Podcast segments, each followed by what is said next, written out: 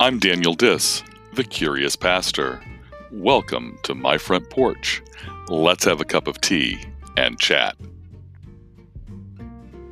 Thanks to our friends at Anchor FM, who are the platform for this podcast. Through their work, you can also listen to Mornings on the Front Porch on Breakers, Google Podcast, Overcast, Pocket Cast, Radio Public, and Spotify. Thanks for listening. May God bless you richly today and always.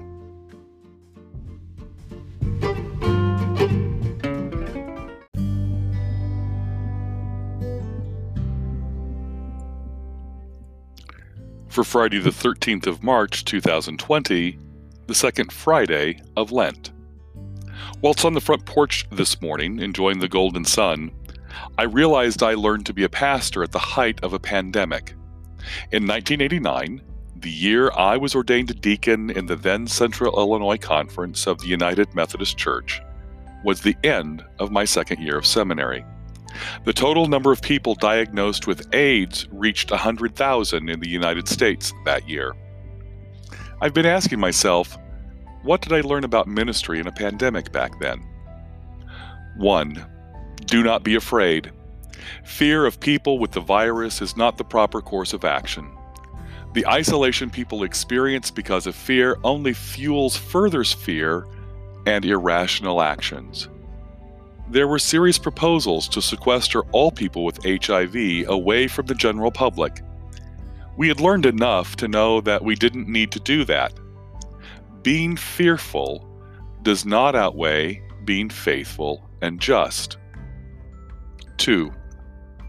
We had to find new ways of doing ministry with persons living with HIV and AIDS.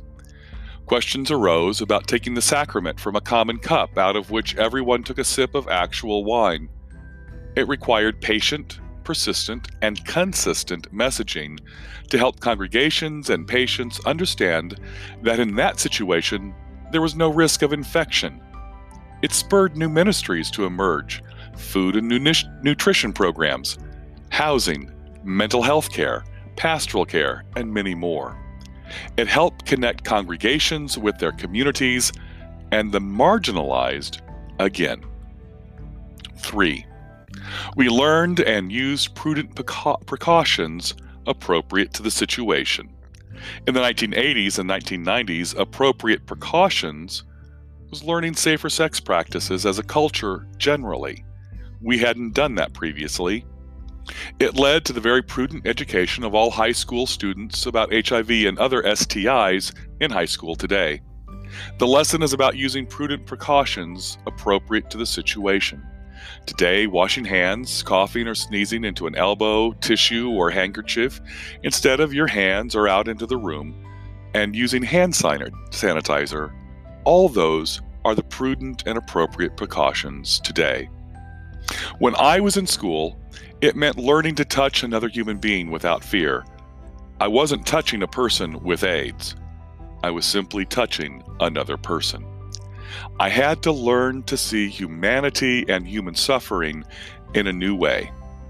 Precaution truly meant seeing the presence of Christ in the person who was sick. 4.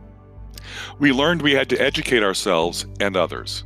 When I returned to Illinois after my days in Connecticut, I was asked to join the Regional HIV Prevention and Planning Board for the Illinois Department of Public Health. Our goal was to educate.